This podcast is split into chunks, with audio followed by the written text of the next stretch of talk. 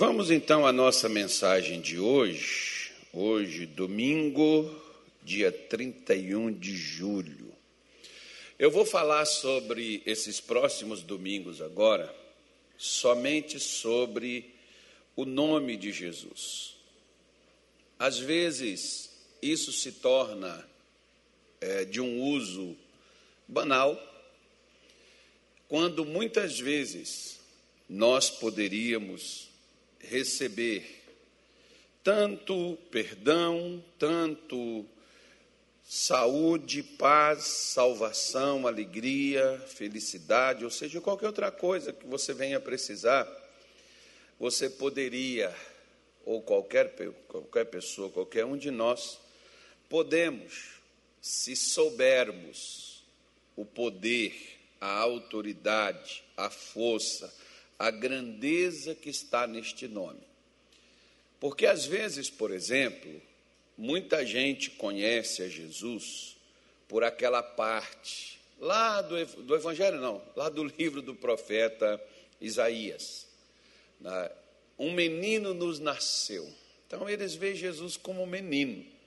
A religião, mais ou menos, apresenta ele sempre pequenininho o menino filho de Maria, nos braços da sua mãe, e depois eles apresentam ele como morto, foi crucificado, morreu, aquele sofrimento, aquela dor, aquela coisa toda que sensibiliza todo mundo. E agora ele voltou para o céu, está à direita de Deus Pai Todo-Poderoso, e salve-se quem puder. Mais ou menos é algo parecido com isso que a maioria da, das pessoas, de modo geral, consideradas como cristãs, essas pessoas conhecem a Jesus mais ou menos desta forma, mais ou menos desta maneira. Ontem eu estava conversando, por exemplo, com um pastor nosso, e eu estava falando que a aula do Divino, que é o nosso professor aqui da grade, né? então, não é minha aula, o pessoal apresenta sempre os evangelhos. Eles dizem que Mateus foi escrito para os judeus, que Lucas foi escrito para os gregos, que Marcos foi escrito para os romanos. É uma coisa interessante. Eu disse assim para o pastor: então parece que nós somos romanos. Nós temos essa, essa coisa assim de romano, né? Por quê? Porque Mateus, ele começa puxando a genealogia, ele começa falando das profecias, das, das promessas dadas a Israel, e apresenta Jesus no. Jesus só começa a aparecer lá no capítulo 3 né, de Mateus. Que ali vem o seu nascimento, vem a sua, o seu batismo, vem ali a sua oração, vem ali, aí começa a coisa. Aí Lucas fala aquela coisa bonita, conta a história toda né, de, do início, que Lucas fala de é, é, a prima de, de Maria, a Isabel, fala do, do Zacarias, do Batista, para depois chegar em Jesus. Mas Marcos não, Marcos já chega mostrando Jesus já grande. Lá, e lá em Marcos, Jesus não nasceu, Jesus não. Não estou falando, né, irmão, que Marcos não cria nisso. Ele já mostra Jesus entrando na sinagoga e botando o capeta para correr. Ele já mostra assim um Cristo em ação, enérgico, essa coisa assim. Eu falei, então nós somos romanos, porque nós gostamos também do negócio, é assim, né, irmão? É da coisa funcionar. então, então, o Evangelho de Marcos, ele já não, não, não dá aquela, aquela roda, não mostra aquela coisa, ele já chega mostrando a ação, já chega mostrando Jesus, já, já cresceu, já desmamou, já está grande, já está botando a casa em ordem, já está fazendo a coisa acontecer. E é isso que nós deveríamos nos ater, para nós não termos uma religião mais uma fé verdadeira. Aí eu quero começar com você falando sobre isso, sempre no Evangelho de João, no capítulo de número 1, o versículo de número 11. Vamos começar lá. Todo domingo você vai ver eu abrir o culto começando com isso aqui. Tá bom? Ele vai te dizer assim, ó: Veio para o que era seu. Mas os seus não o receberam. Agora vem o versículo 12. Contudo, muda, muda, essa linguagem aí, filho. Isso aí está na NVI, eu não sei, eu sempre, o missionários recomenda usar sempre a Almeida, revista e corrigida. Por quê, pastor? Porque ela é o que mais se aproxima. Não que as outras sejam erradas, não. Eu tenho todas as versões praticamente da Bíblia. Eu gosto, faço comparações e tudo, mas para pregar e com respeito ao nosso líder, então vamos. Né? De vez em quando é que eu mando mudar, mas sempre volta lá para a raiz, porque dá um entendimento um pouco melhor. Né? Então é melhor a gente obedecer do que sacrificar. A gente já desobedece demais para desobedecer de, de coisa velada. Mas ele diz assim: Mas a todos quantos o receberam, deu-lhes o poder de serem feitos filhos de Deus. Quem são essas pessoas? Aos que creem no seu nome. Então preste atenção. Jesus veio, sem dúvida nenhuma, a primeira vinda, a vinda dele, a intenção de enviá-lo foi exclusivo para o povo judeu. Tanto é que você vai ver no Evangelho de Mateus, no capítulo 15, no episódio daquela mulher cananeia, que ela era estrangeira, por isso que chama ela de cananeia.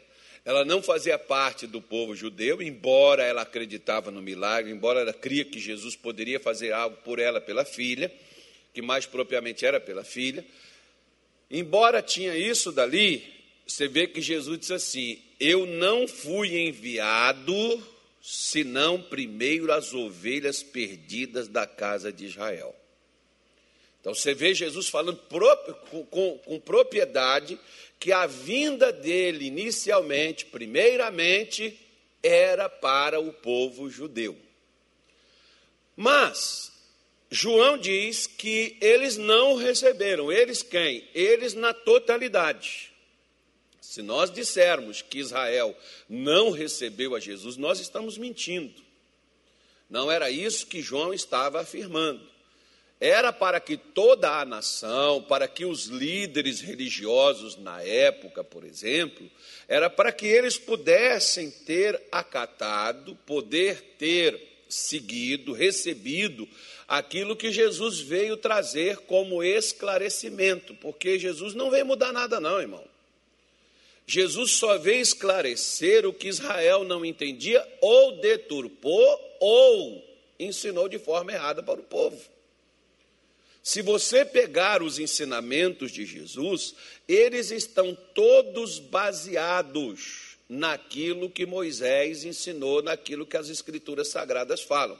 Porém, só tinha uma coisa: não haveria mais necessidade, como não há, de que Israel pudesse fazer a lei cerimonial de purificação de pecado, uma vez que o Cordeiro de Deus uma vez que o Filho de Deus seria oferecido para fazer essa purificação dos pecados não só de Israel, mas de toda a humanidade. Mas isso aí tem uma condicional. Qual é a condicional? O que João coloca no versículo 12, porque diz assim: Mas a todos. Não é só uma parte privilegiada. Deus abriu a porta, Deus abriu o leque, parece assim, por exemplo, né? naquelas festas que às vezes ali tem um convite, depois chega no final lá, abre a porta, não fica mais ninguém, quem quiser entrar, entra, quem quiser ir lá comer, come, na porta aberta. Então, Deus abriu a porta para todo mundo. Não importa se é judeu, se é africano, se é japonês, brasileiro, suíço, alemão, francês, não importa se é americano, não importa quem seja. Ele abriu a porta para todos. Todos nós passamos a ter a oportunidade de quê? De receber. Quando nós recebemos a Jesus, não é aquilo que muita gente, eu não tenho nada contra isso, mas é uma coisa que eu, por exemplo, não faço. Por quê? Isso não funcionou comigo. Eu gosto de fazer as coisas que funcionou comigo. Por quê? Porque o que funcionou comigo eu já experimentei. Eu não fui lá na frente porque o pastor estava me chamando para aceitar Jesus. Eu fui lá na frente o dia que eu quis fazer aquilo. Porque tem aquelas pessoas, por exemplo, que por medo do inferno, por medo do diabo, por medo de qualquer coisa, o que, que elas fazem? Elas vão lá na frente e fazem aquilo que muitos dizem: Eu aceitei Jesus. Tá bom. Você aceitou Jesus, você aceitou perdoar, você aceitou mudar de vida, você aceitou sair só de uma igreja para outra, ou de igreja nenhuma que você frequentava, e agora você tem uma igreja. Aí você vai nessa igreja, veste a sua roupa, participa do culto do domingo, volta para casa, põe a viola no saco, vai viver tua vida, e no próximo domingo você está na igreja de novo. Aí você virou um frequentador de igreja, mas você está andando em que ensinamento? Porque aceitar a Jesus um senhor, por exemplo, lá no Rio de Janeiro, em 1998, ele chegou comigo e falou assim: Pastor, eu gosto muito das suas pregações, eu aprendo muito com o senhor, mas o senhor tem um, um defeito que o senhor precisa corrigir. Eu falei: Qual é, irmão? Ele disse assim: O senhor, depois que o senhor termina a sua pregação, o senhor tem que chamar as pessoas para aceitar Jesus. Eu falei, irmão, você tem certeza que você está prestando atenção nas minhas pregações? Ele falou: Tenho. Eu tenho até anotado todas elas aqui, eu anoto comigo. E o senhor não chama as pessoas para poder aceitar Jesus. Eu falei assim: quanto tempo eu passo pregando? Ele falou 40, 50 minutos, tem dia que o senhor fala até mais. E eu falei: isso não é suficiente para aceitar Jesus, não, irmão. É preciso ir lá na frente. É preciso levantar na frente das pessoas, se ajoelhar lá na frente, levantar a mão para o céu, pôr a mão no coração, para dizer: Eu aceito. Eu não disse para ninguém que eu estava aceitando Jesus, eu só disse para minha mulher: A partir de hoje eu vou ser crente. Essas foram as palavras que eu usei para ela. E na época ela já virou para mim: É, e daqui a pouco você quer ser obreiro, e daqui a pouco você quer ser pastor. Eu falei: Gente, como é que ela sabe? Deus estava usando ela. Só que ela disse assim: E eu não quero ser mulher de pastor. Eu falei: Mas por quê? Porque pastor é igual médico, não tem tempo para a família. Pois é, irmão. São essas coisas aí das quais nós somos acusados injustamente. Né? Médico é porque os doentes não param. E pastor é as atividades que, mesmo que Deus não manda, a gente arranja alguma coisa a mais para fazer. Mas, mas por aí afora vai. Mas aí o que, que, o que, que aconteceu? Eu disse isso para ela. A partir de hoje, eu vou ser crente. Ou seja, eu vou fazer o que eu estou aprendendo na igreja. Isso é receber Jesus. Eu não fui lá na frente, eu não levantei minha mão, não pus a mão no coração. Eu tomei uma decisão de, a partir de então, viver de acordo com aquilo que eu aprendesse. Tanto é que o dia que eu fui ser batizado, eu não esqueço das palavras que o meu pastor usou, e são as mesmas palavras que eu uso quando eu batizo alguém. O meu pastor virou para mim e disse assim: Carlos Roberto Soares, você promete a Deus que aquilo que você já foi ensinado e o que você vier aprender acerca da palavra de Deus, você promete seguir Jesus? Eu disse sim, senhor. E outras perguntas que ele me fez, essa que mais me marcou e aquela que eu sempre seguro nessa coisa. Por quê? Porque diz, então eu te batizo para a remissão dos pecados. Porque tem gente, irmão, que ele se batizou primeiro sem saber o que, que ele estava fazendo, achando que o batismo é o caminho para o céu. E o batismo não é o caminho para o céu. O caminho para o céu é os ensinos que Jesus deu. Não é batismo e não é ter uma carteirinha de membro de igreja e você frequentar a igreja. Frequentar a igreja é uma coisa, ter uma carteirinha de membro da igreja é uma coisa, batizar pode ser para muitos um banho. Pode ser um. Não, você tem tanta água em casa boa para você tomar banho, vai tomar banho em rio, vai tomar banho em piscina ou qualquer outra coisa. É o que às vezes muita gente tomou um banho quando se batizou. Não, porque eu vi, minha mãe foi batizar, meu pai foi batizar, só ficou eu, então eu vou me batizar também, porque é para mim ficar igual a todo mundo. Não, não é para você ficar igual a todo mundo. É para você ficar igual a Jesus. Não é para ficar igual aos outros, é assumir como Israel tinha uma parafernália de atividades religiosas e acreditavam eles piamente naqueles rituais, que aqueles rituais os livrariam, que aqueles rituais agradariam a Deus, que aqueles rituais era a forma da expressão daquilo que Deus queria e não era. Porque Deus não quer atividade religiosa, nem da minha parte, nem da sua. Ele não aceitou de Israel e veio para acabar com aquilo. Ele veio justamente, se você pegar o cerne dos ensinamentos de Jesus, partia no meio a religião. Quebrava a cabeça dos líderes religiosos. Tanto é que eles ficaram com tanta raiva de Jesus que eles mandaram fazer o quê? Matá-lo. Por quê? Porque eles não queriam aqueles ensinamentos em evidência. Eles não queriam aquelas coisas como prática de vida, como maneira de viver. Já pensou? A pessoa te. Não, claro que Jesus está falando isso no sentido figurado, não está falando isso no literal, mas a pessoa te bate no lado esquerdo e oferece à direita também. A pessoa te maltrata e você pode não, revidar. E Jesus mandou fazer o quê? Ele mandou orar por quem te maltrata. Cara, isso não é de Deus, não. Olha, tanto é que antes mesmo de tomar essa decisão, quando eu li Mateus capítulo 5 e 6, eu te recomendo que leia, né? porque ali está a constituição, está a verdadeira vida cristã, está ali naquele, naqueles versículos ali. E quando você pega aquilo dali, eu falei para Deus: se deixa eu arrancar isso aqui, que aí eu vou ser crente. Deus falou: você pode arrancar, agora você já sabe como é que é. Se você quiser ser crente, é dessa forma aí. É dessa maneira aí. Porque não é a gente é, passar como os judeus, por, de, por serem descendentes de Abraão, eles se diziam filhos de Deus. Mas Deus está dizendo, como também os religiosos, eles vão tomar uma alguma coisa, ele diz assim: vou tomar um negócio aqui agora, porque eu também sou filho de Deus. Eu vou fazer isso aqui porque eu também sou filho de Deus. Bom, isso é verdadeiro? Não. Biblicamente falando, não. Quem é que é filho de Deus? João colocou aqui quem que é filho de Deus. Primeiro, os que receberam a Jesus. Aí, quem é Jesus? No capítulo de número 1, o versículo de número 1, também do Evangelho de João, ele também afirma para nós, no princípio era o quê? O verbo. O verbo era Deus e o verbo estava com quem? O verbo estava com Deus e o verbo era Deus. O que é o verbo? O verbo é a palavra. Se você pegar esse versículo 1 de João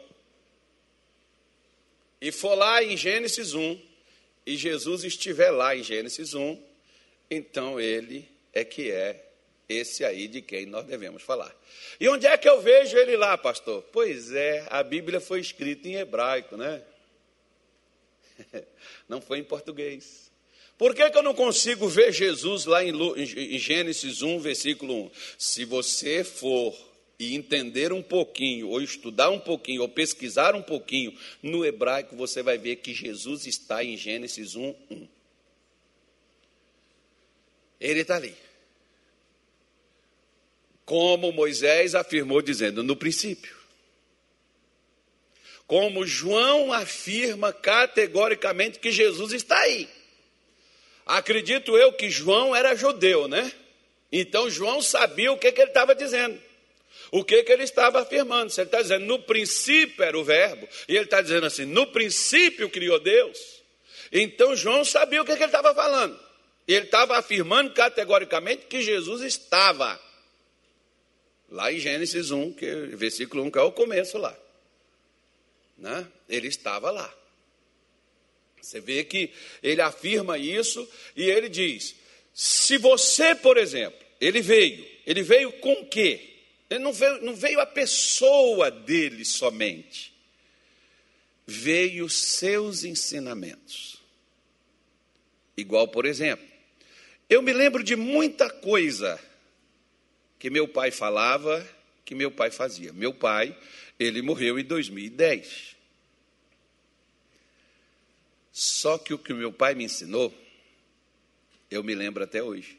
Meu pai não está mais aqui para dizer, olha, eu te falava isso, olha, eu falei isso com você, olha, eu te orientei nisso. Não, ele não está aqui para dizer mais isso, não. Mas eu me lembro de cada ensinamento, de cada orientação, de cada coisa que meu pai me ensinou concernente à vida. Meu pai não pregou para mim acerca da palavra de Deus, até porque na época ele não era cristão, ele era religioso. Meu pai me deu orientações acerca das coisas na vida e ele não está mais aqui para dizer, mas os ensinamentos dele estão aqui. Da mesma forma, Jesus não está mais presente aqui na terra, né, fisicamente, para sentar comigo, sentar com você e ensinar para nós. Mas os ensinamentos que ele trouxe estão todos aí na palavra de Deus registrados para nós. Estão todos aí. Aí o que que eu faço? Esses ensinamentos que ele veio trazer é a forma de, de, de maneira de viver que eu devo adotar na minha vida. Por isso que João diz: olha, todos quantos o receberam, quem é que recebeu a ele? Ah, lá na frente, hoje, como a gente costuma dizer, né? Tantas pessoas hoje aceitou Jesus. Não, irmão, aceitar Jesus é quem aceita o ensinamento dele como maneira de viver dali por diante. Não interessa o que você viveu, não interessa o que você fez a partir do momento que você decidiu seguir os ensinamentos de Jesus dali para frente. O que você fez acabou. Agora, dali para frente, o que, que você vai fazer? Quando você tiver que tomar decisões, você vai tomar baseado no que você sente, no que você pensa, no que você acha ou naquilo que Jesus orienta para você poder decidir. Por exemplo, nós temos nas Escrituras Sagradas orientações sobre a vida social, sobre a vida conjugal, sobre a vida espiritual, sobre a vida financeira. Nós temos sobre economia, prosperidade, dinheiro, nós temos todas essas orientações nas Escrituras, sobretudo criação de filho, como tratar a família, como cuidar da casa, como cuidar do lar, como cidadão, como uma pessoa do bem no lugar onde nós vivemos nós temos todas as orientações de Jesus acerca de tudo na vida. Quando você vai viver, onde é que você consulta? O horóscopo? Você consulta sua própria mente? Ah, eu vou fazer isso porque eu me sinto bem fazendo isso. Tá bom. Eva, por exemplo, sentiu muito bem comendo o fruto. E até viu que o fruto era o quê? O fruto era o quê? Era bom, mas era de Deus. Tem coisa que é bom. É de Deus? Não. Então faça. Ah, mas em nome de Jesus não vai dar nada, não. Tá bom. Espera só um pouco. Por quê? Porque o que me garante e o que me guarda e o que me defende não é fazer parte de uma associação evangélica ou de uma igreja evangélica, ter uma carteirinha de membro, ser um pregador, um pastor, ter um título de PR atrás do meu nome, que é o que vai me capacitar para ser tal. Não é isso. É aquilo que Jesus ensinou. Por que, que era a bronca dos religiosos com Jesus? Porque Jesus quebrou exatamente o cerne da religiosidade, que é o cerne do quê?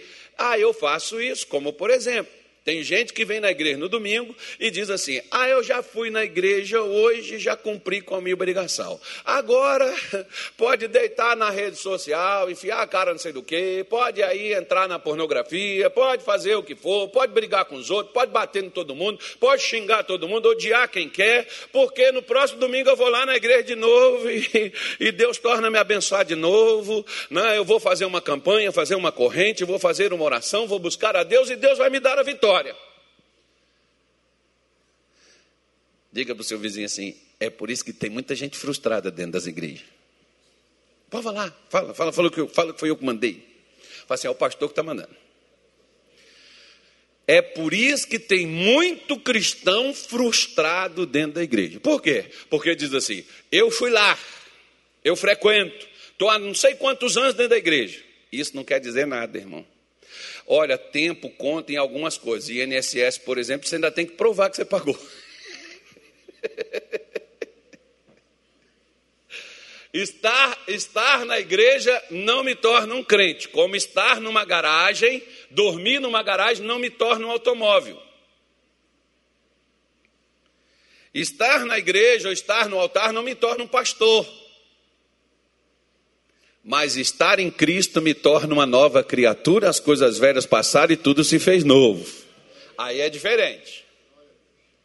Aí é diferente, porque aí há uma mudança, e essa mudança, ela não vem em Deus. Você pode ver que muitas vezes nós queremos mudar Deus, nós queremos convencer Deus que Ele nos abençoe. Olha, porque nós somos um bom partido, olha o que, é que vai perder se Ele não der a gente a graça, porque se Deus não me abençoar, pastor, não vem mais na igreja. Poxa vida, que pena. Deus não sabe o que, ele está perdendo. É bom ele correr depressa e abençoar. É bom ele correr logo e dar aquela bênção para que a gente prossiga. Não, porque eu não venho mais por causa disso, por causa daquilo, irmão. Presta atenção numa coisa. Não é Deus que tem que mudar e adaptar para que eu possa permanecer. Quem tem que mudar e adaptar sou eu. Quer ver? Te dar um exemplo. Alguém aqui já saiu do nosso país e foi para outro? Ok. Quando você vai lá, você vive dentro das leis brasileiras? Faça lá o que se faz aqui para você ver. Que tem coisa aqui que o nosso país aceita tudo, né? Aqui, aqui o que não aceita, o pessoal libera. Né? O que não aceita, eles liberam. Mas faça lá para ver em, em países sérios. Faça lá, quebre as regras, as leis de lá, e, e, e você vai estar encrencado. Agora olha para cá. Quando nós viemos para a igreja, nós viemos para Jesus e nós começamos a seguir a Cristo, nós estamos fazendo parte de um outro reino que Jesus chamou de o reino dos céus. Tem leis, tem regras, tem normas. Eu vou quebrar essas leis, essas normas, essas regras e ainda quero ser beneficiado por esse rei ou esse reino? É impossível. Então eu tenho que eu tenho que me adequar, como João está dizendo aqui, ó. Você quer ser um filho de Deus? Quero. Então tem aqui duas coisinhas para você poder fazer. Qual é, João? A primeira é receber o que Deus mandou. Quem que Deus mandou? Deus mandou a sua palavra. Como, por exemplo, o salmista no Salmo 107, no versículo 20, ele diz assim: Deus enviou a sua palavra e os sarou e os livrou da sua destruição. Nós temos duas destruições a passar por elas. Tomara que ninguém passe. Primeiro, a destruição física, a destruição familiar, a destruição emocional, a destruição psicológica, a destruição espiritual é aquela que futuramente aqueles que serão lançados no lago de fogo e enxofre, que João chamou de a segunda morte, a destruição completa e total. Porque hoje, fisicamente, eu posso ser destruído, fisicamente, mas espiritualmente eu só serei destruído caso for na eternidade. Agora, o que que me livra tanto da física quanto da espiritual? O que que me livra? O que Deus enviou. E quem que Deus enviou para poder livrar a gente da destruição? Ele enviou a sua que, que eu preciso receber, gente? Um óleo, um óleo ungido, uma água consagrada, uma farinha, um sal grosso. O que, que eu preciso receber? o que foi enviado. O que, que Deus enviou? A sua palavra. Ele não enviou um pé de coelho para mim, tadinho do bichinho do coelho, perdeu o pezinho dele. É, ele enviou a sua palavra. Essa palavra me livra, essa palavra me tira, essa palavra me sara, essa palavra me cura, essa palavra é o remédio. Qual é o remédio para mim? O remédio para mim que sou um paciente em estado terminal, que posso ser destruído a qualquer momento. Quem é o remédio para mim? E é engraçado que a gente recebe o remédio do doutor e tomamos religiosamente, colocamos até o despertador para despertar quando é de madrugada. E a gente segue todos os preceitos porque queremos ficar bom. Mas a gente não recebe a palavra que Deus enviou e não fazemos nada com ela, mas queremos o resultado do que ela nos propõe. Por isso João estava dizendo para eles: olha, se vocês receberem essa palavra que Deus enviou, vocês serão feitos filhos. Eu preciso ser feito, eu preciso me tornar. Pastor, mas nós não somos todos filhos de Deus? Não. Nós somos criaturas de Deus. Filhos é só os que receberam a Jesus. Pelo menos é o que a Bíblia diz. Filho é quando eu recebo os ensinamentos de Jesus. Se você tem, por exemplo, lá no capítulo 12 de, se me parece, 12 e 13 de Hebreus, que ele fala sobre é, o filho que o pai não corrige. E o filho a quem o pai não corrige, esse filho se tornou o quê? Bastardo. Porque o bastardo, por exemplo, o pai não ensina, não orienta, não, não, não, não, não, corrige esse filho. Mas o filho né, original, o filho é, próprio, o filho, o sangue do sangue, a esse o pai vai ensinar, né, irmão? Porque geralmente, por exemplo, você vê aquele. Não, claro que não é o caso nosso, né? Quando a pessoa não é um, não é um cristão e não tem coração. É, essas pessoas, por exemplo, se elas casam assim com uma mulher que já tem filho de um outro casamento, ou teve filho solteira, é, geralmente alguns dizem assim: não é filho meu mesmo, eu não vou falar nada, deixa fazer o que quer, deixa viver como quer, e assim. A pessoa não senta, não orienta, não fala, não conversa, não mostra. Por quê? Não é meu. É o que alguns dizem. Por que, que Deus me corrige? Por que, que Deus me ensina? Por que, que Deus me orienta? Porque Ele é Pai. E a todo a quem Ele recebe como filho, Paulo está dizendo que Ele faz o quê? Açoita. Tiver que dar uma pisa em nós, irmão, Ele vai dar. Por quê? Porque você é meu filho, eu não quero que você se ferre, eu não quero que você se desgrace. Minha mãe falava assim comigo: Meu filho, eu estou corrigindo você e fazendo isso com você, porque eu ainda faço com carinho, que eu podia te arrebentar tudo.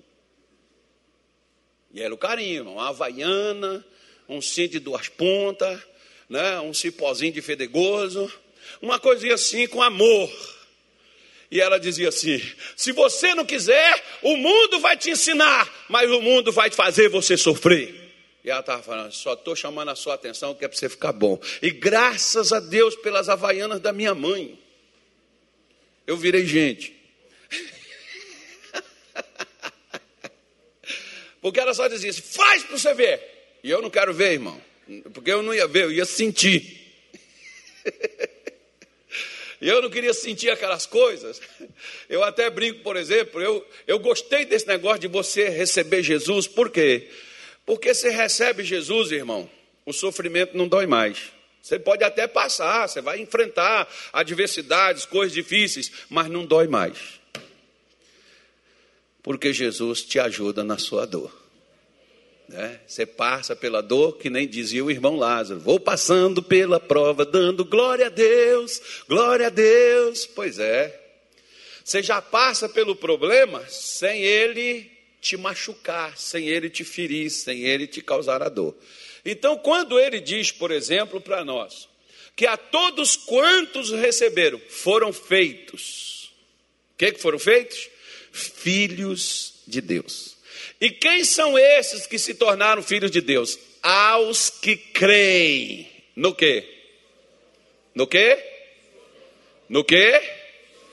Aos que creem no quê? No seu nome. Aí nós podemos ir para Isaías, que diz assim: maravilhoso, Deus forte, conselheiro, príncipe da paz. Né? Aí, aí você pode ir para lá depois daqui. Porque você veja, por exemplo, como que você conhece uma pessoa? Você vai dizer o nome. ah, bom. Geralmente, assim, os casais chamam uns aos outros com os nomes carinhosos, né, irmão? Amor, amorzão, princesa. O que mais? Lá no Pará o pessoal chama, as, as mulheres chamam o marido, sabe como, Natália? Pai. Pai. Imaginou quantos pais tem muita mulher? Tá é doido. Aí, aí você chama daquele nome carinhoso. E a pessoa é aquilo. Você conhece uma pessoa, não é pelo nome dela, é pelo que ela é. E o problema nosso se resume justamente nisso.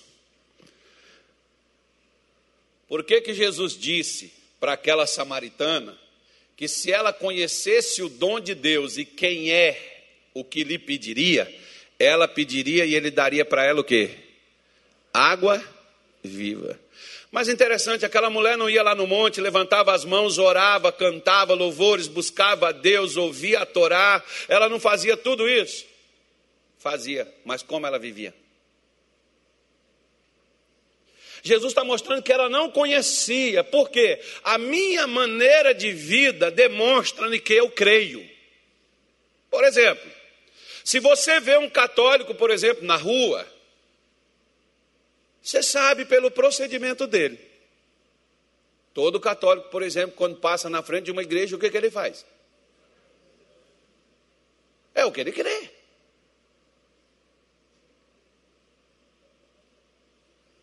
Ele está expressando no que ele acredita.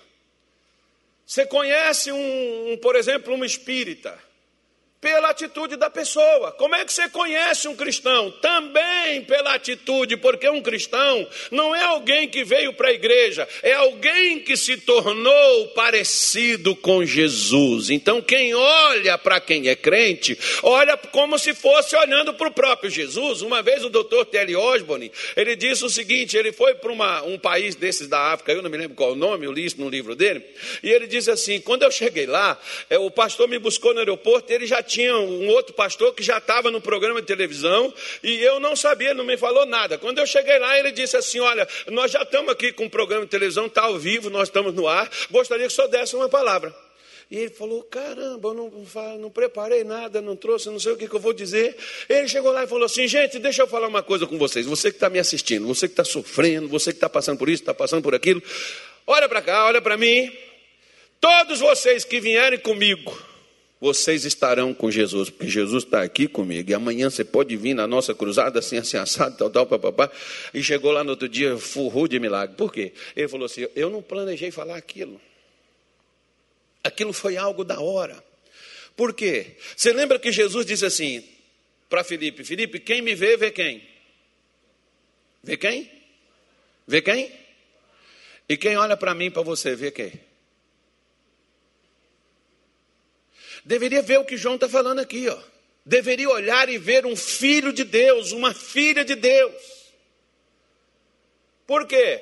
Não é que nós pegamos o nome de Jesus e ficamos como papagaio repetindo, em nome de Jesus, em nome de Jesus, em nome de Jesus, em nome de Jesus, repreendido em nome de Jesus, repreendido, repreendo, repreendo, determino, determino, determino, determino, determino, determino, em nome de Jesus.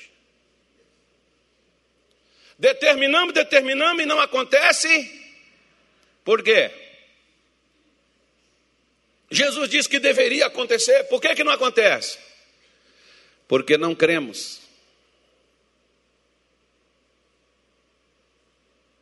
Não cremos.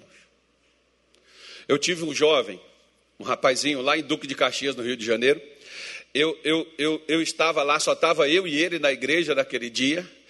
Aí é, eu tinha que no fórum resolver um problema que era eu mesmo que tinha que ir representar a igreja, não podia mandar outro.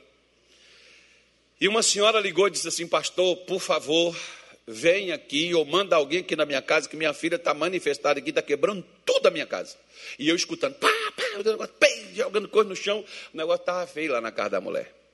eu virei para aquele irmãozinho, e, e, ele tinha chegado recentemente na igreja, ele não entendia muita coisa, ele não conhecia muita coisa. Eu falei, irmão, você vai ter que fazer uma coisa. Você vai na minha frente, que eu vou no fórum, vou resolver esse problema e de lá eu vou para casa da mulher. Só que eu esqueci de fazer uma cópia do endereço, né, irmão? E eu dei só o endereço, o endereço na mão do irmão, chamou o táxi, tinha um rapaz lá que tinha um táxi, ele fazia corrida para nós assim, chamava ele, depois a gente até acertava com ele, depois ele ia lá e fazia isso para a gente. Aí o irmão foi para a casa da mulher. Isso era cerca de uma hora da tarde. Eu cheguei lá na igreja duas horas. Meu Deus, cadê o endereço que eu deixei aqui? Aí eu só tinha feito uma. Só escrevi só num papel e cadê? Não podia ir atrás do irmão. Não sabia nem para onde que era, não me lembrava mais na minha cabeça. E fiquei lá. Cinco horas da tarde chegou o irmão. E eu preocupado, meu Deus, o que, o que aconteceu? Mas a mulher não ligou de novo, o telefone estava lá. Ela não ligou de novo. E aí, quando passou tudo aquilo dali, Chega o irmãozinho lá às 5 horas da tarde. Missão dada, missão cumprida. Falei, como é que foi lá, irmão? Tudo bem? Resolvido. Sério. Irmão, alguma vez na sua vida você tinha expulsado demônio? Não, senhor. Eu só vi o senhor fazendo aqui.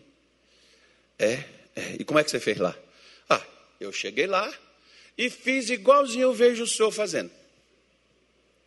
Eu falei, irmão, e se o demônio não obedecesse você? Ele falou, pastor, não tem como. Posso fazer o senhor uma pergunta? Eu falei, pode. O senhor pediu para vir para cá, para Caxias? Eu falei, não. Quem mandou o senhor? Deus. Pois é.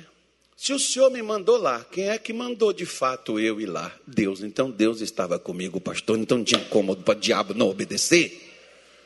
Falei, gente do céu, está melhor do que os meus auxiliares já treinados. Por quê? Porque esse crê naquilo que está usando. Você vê, por exemplo, que muita gente usa remédio, mas diz assim: vamos ver se esse melhora. Quando você tem um que você usa e você sabe que ele funciona, você diz assim: pode usar esse aqui que é batata. É a mesma coisa, irmão. Pode usar o nome de Jesus que é batata. Funciona.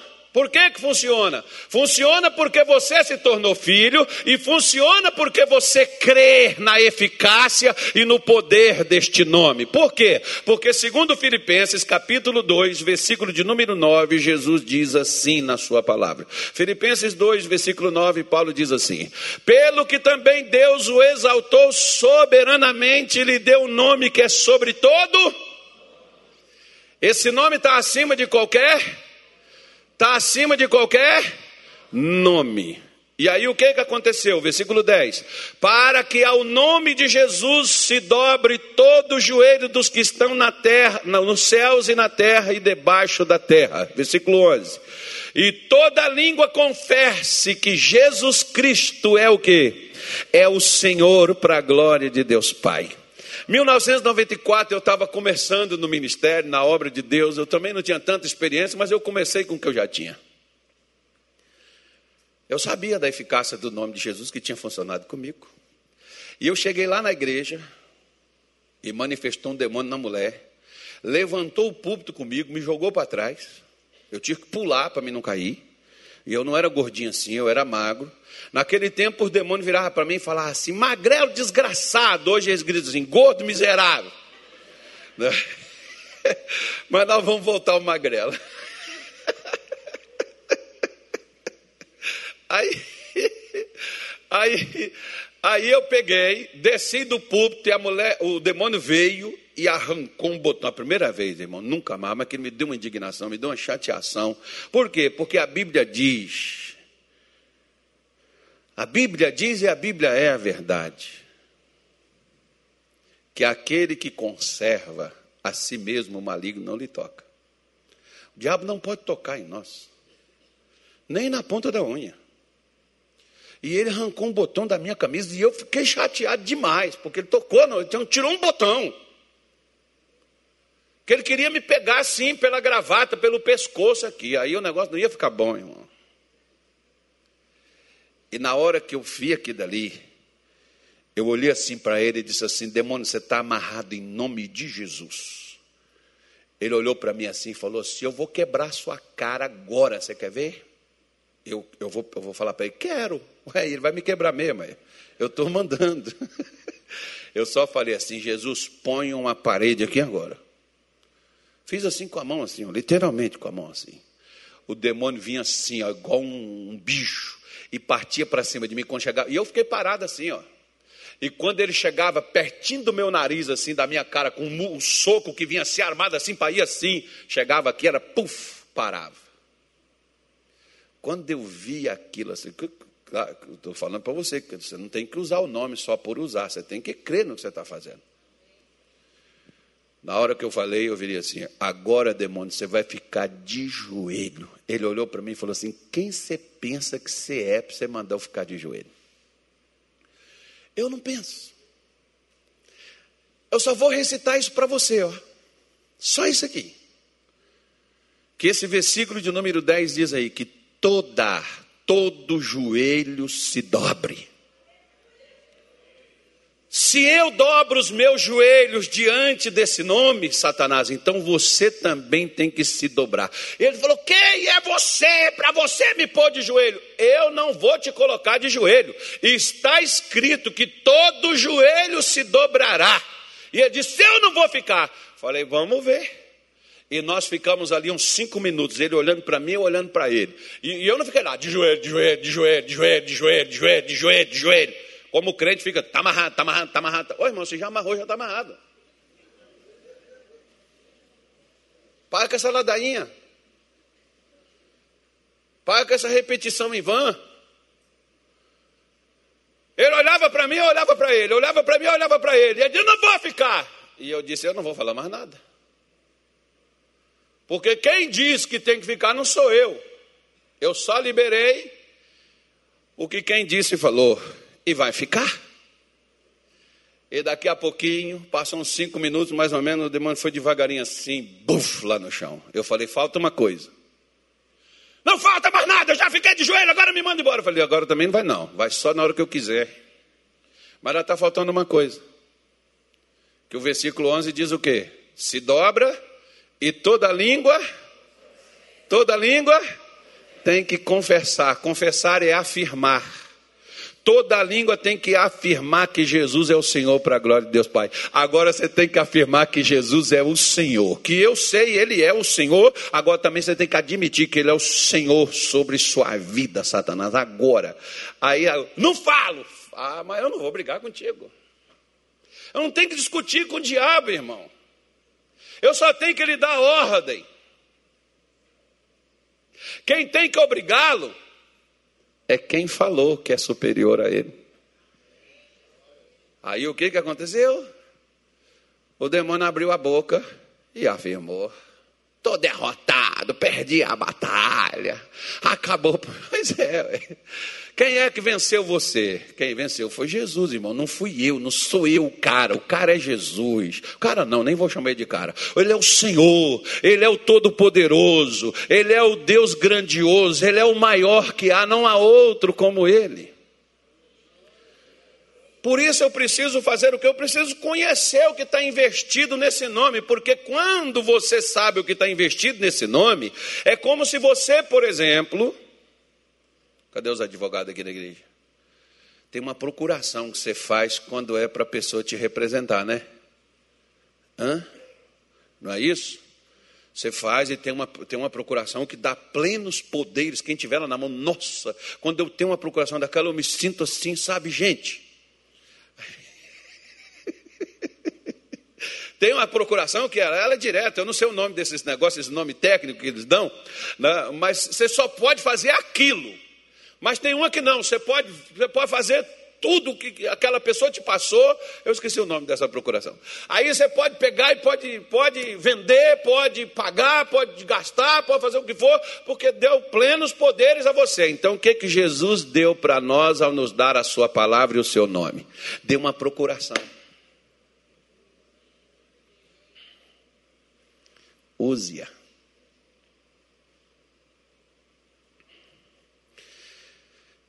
Engraçado, que ele não foi lá no cartório, redigiu a procuração e passou. Ele foi na Sua palavra e nos deu a procuração. Faça. Como, por exemplo, ó, Evangelho de João, capítulo de número 16, versículo de número 24. Olha a procuração aí, ó. Até agora, até o momento, até esta hora, nada pedistes em meu nome. Pedi e recebereis, para que a vossa alegria se cumpra. Jesus estava falando com seus discípulos, a quem ele protegeu, guardou, defendeu, a quem ele livrou, por quem ele intercedeu, por quem ele orou. Até agora, vocês mesmos não pediram nada no meu nome. Até agora, quando eles queriam alguma coisa, eles iam com Jesus. E Jesus está dizendo a eles agora: agora vocês não vão me procurar mais, não. Vocês vão procurar o Pai. Eu vou endossar o pedido de vocês ao meu Pai. Pede. Pede. Pega o meu nome e peça ao meu Pai e vocês vão receber. Para quê? Para que a vossa alegria se cumpra. Ou seja, Jesus nos quer, como diz o nosso missionário Soares, ele, ele quer nos ver realizados. O que que te entristece? O que que tira a sua alegria? O que que tira sua paz? O que que tira seu sossego?